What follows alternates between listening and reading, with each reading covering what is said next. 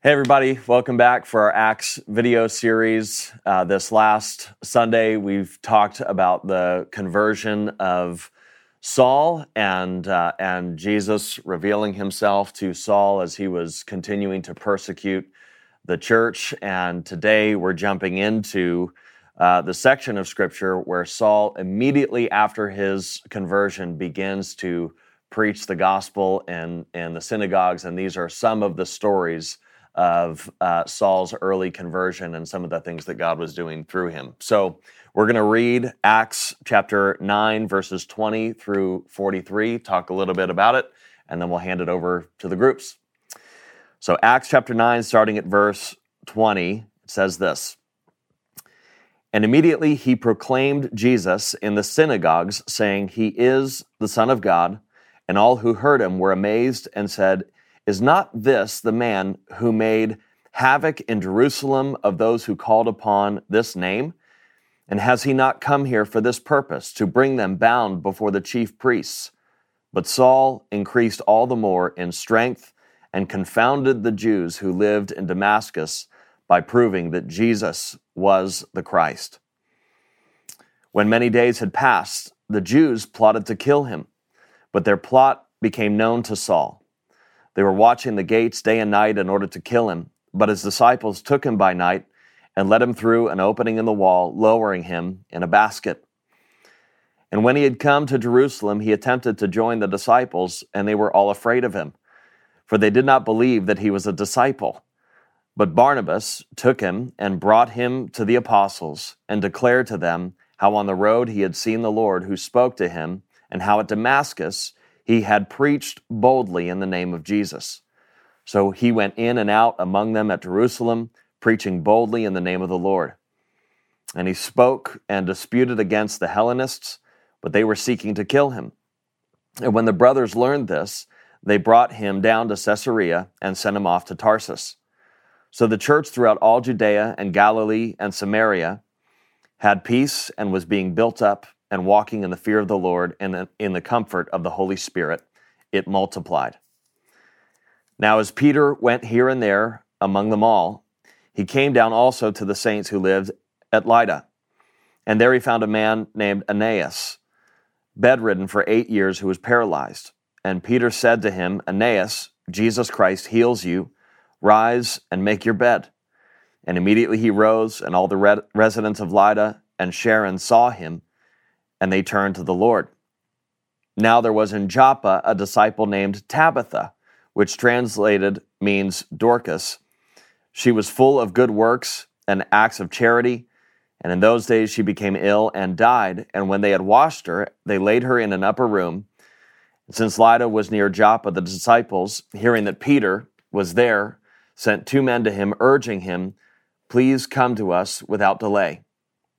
So Peter rose and went with them, and when he arrived, they took him to the upper room. All the widows stood beside him, weeping and showing tunics and other garments that Dorcas made while she was with them. But Peter put them all outside and knelt down and prayed. And turning to the body, he said, Tabitha, arise. And she opened her eyes. And when she saw Peter, she sat up and gave, he gave her his hand and raised her up.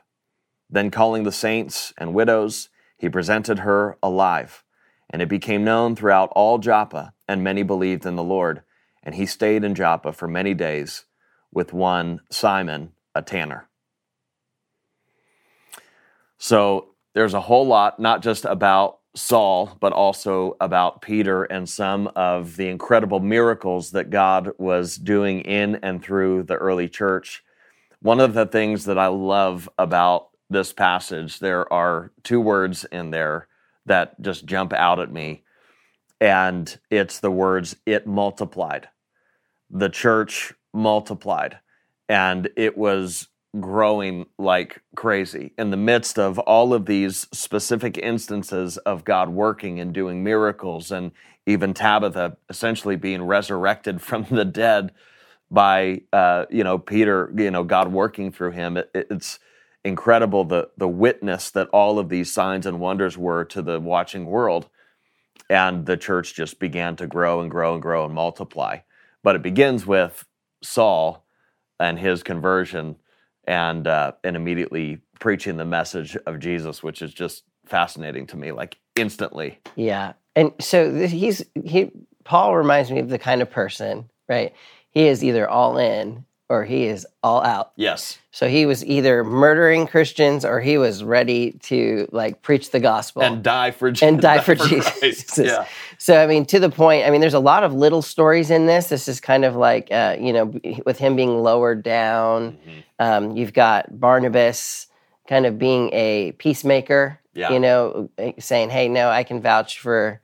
Um, you know, I can vouch for this guy. He's he's he's the real deal. He's the real deal. He's not just trying to trick us to get us all in the same place to then murder us. Which, if you're the disciples at that point, that's I mean, what I would think. That's understandable why they had that suspicion. Right. It wasn't that long ago. He's holding the coats, right, and yeah. just saying like, you know, murder Stephen. And so, you know, this this uh, you know Saul, who you know has been blinded, has now sees, and is now preaching the truth, and and convincing people that Jesus was the Christ, which was, you know, their job, right? Like yes. that was the job was that people were supposed to recognize the Christ when he came, you yes. know, the Messiah. And he's he's able because of his really good understanding of scripture to be able to explain through the Old Testament all the prophecies pointing to who Jesus is. And so he's really well equipped actually to do this job. Yes. And and then you have these couple miracles you know, back to back where you have, um, you know, the healing of the lame person and then and then the raising from the dead. Mm-hmm. So this is like another level too, where sort of like, can Jesus' disciples do what Jesus did? Mm-hmm. And Jesus, you know, Jesus rose people from the dead, but you wouldn't assume, right, that the disciples would be able to do that, yeah, or even would consider trying. and they so they they're beginning also to believe and live and walk out the belief that they could walk in the same power and then in the same authority that Jesus did, which is which is quite an amazing thing. I mean, at the time, yeah, um, you know, I would expect the Messiah to be able to raise people from the dead, but the fact that Jesus handed it off to his disciples and they could do it, yeah, it's, it's amazing. It's it's challenging and stretching for us as it well. Is. You know, to think about the and Jesus even saying, "You will do greater works than me." And what does that mean? And we see that being lived out in the early church where they are not only doing the things that Jesus actually did, but they're even doing greater works. And as they're doing these things, word is spreading and people are, you know, coming in and then being sent out and the church just it begins to grow like crazy. And you know judea galilee and samaria the gospel is just spreading like wildfire at this point. And one of the things that's interesting is you know with the martyrdom of stephen that being the impetus for you know the gospel going outside of jerusalem. Right.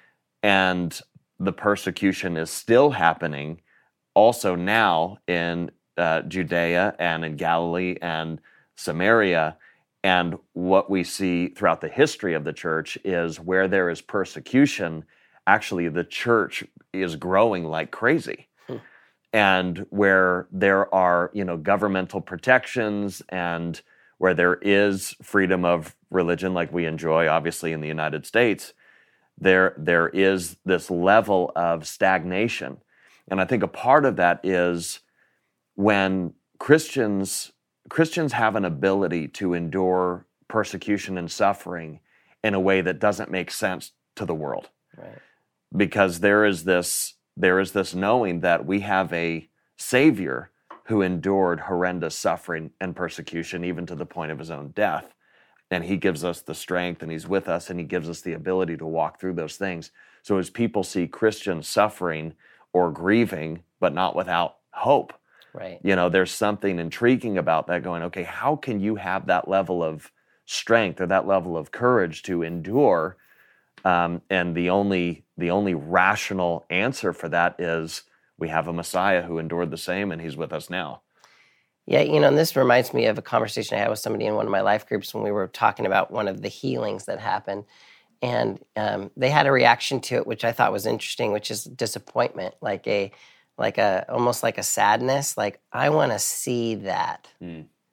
I want to see people get healed. I want to mm-hmm. see people, you know, raised from the dead. I want to see those kinds of miracles, and I do think you do see in a special kind of way the Holy Spirit um, confirming the message in these stories. But also, I think um, it's a challenge to our faith to go.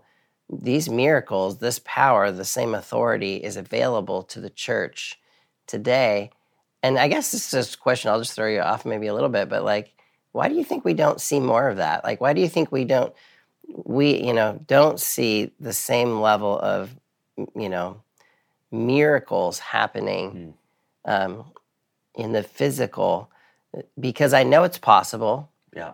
You know, I know that Jesus can do whatever he wants and that the Holy Spirit has the power and has the authority um, and I know that there are miracles that w- are happening all the time and we just don't notice them. Yeah. But why do you think we don't see more of this in, you know, in the culture? Yeah. Um, I, my opinion, and this this is somewhat based on, you know, Jesus going from town to town, and and one of the scripture talks about not miracles were done in a certain town because there was little faith and and so I think a big part of it is you know especially where we see um, sort of the beginnings of um, Christianity and sort of you, you know you look at where there is persecution in the church there's also great miracles being done. Like one of the things that's happening in in the Middle East right now is there are all kinds God is revealing himself to Muslims in incredible ways in the Middle East and and that's happening through dreams that's happening through healings that's happening and it's right. there's an element of western culture where i think what's true of western culture is there's little faith because mm. it is kind of a materialistic culture in the sense you know not just for wanting to have things but yes. ma- materialist like the worldview where you you you really just think basically everything is just um, science. Everything yes. is just a you know very everything. Everything very, we expect yeah. to happen will happen, and there's very little spiritual faith that you see where people actually step into asking God to move in ways that would um, they actually believe would happen. Yeah, and that is a good point where Jesus went to. There are times even where Jesus didn't heal right. anybody because there was no faith. There was no there. faith. Yeah, the the the additional component is that it's it's a faith to act and believe, but it's also a, a, a requires faith on the receiving end of that as well. Uh. And so it's almost like what we see in scripture is there's there's got to be that together believing that God is going to mm. do something. So there's like, let's say I'm praying for you. There's a faith that I have yes. when, when, you know, like, let's say I have 100% faith and I'm praying for you. Yes. But you could not. Yeah. If I'm like, yeah, I don't believe that's going to happen, then that could affect. happen. Yes. Yeah. Wow. And yeah. it, but it's also not saying that everything you pray for that if you just believe enough, it's going to happen. That's also not true. Right. Because there are some times when we pray for things and ask for things, and God obviously says no and he's got he's got good reason for that, even though we might not understand it in the moment. Um, but there is that faith component where, yeah, God God has through the empowering of the Holy Spirit has given us the ability to do the things that Jesus did and do even greater things than Jesus did. And we can walk in that and believe for that.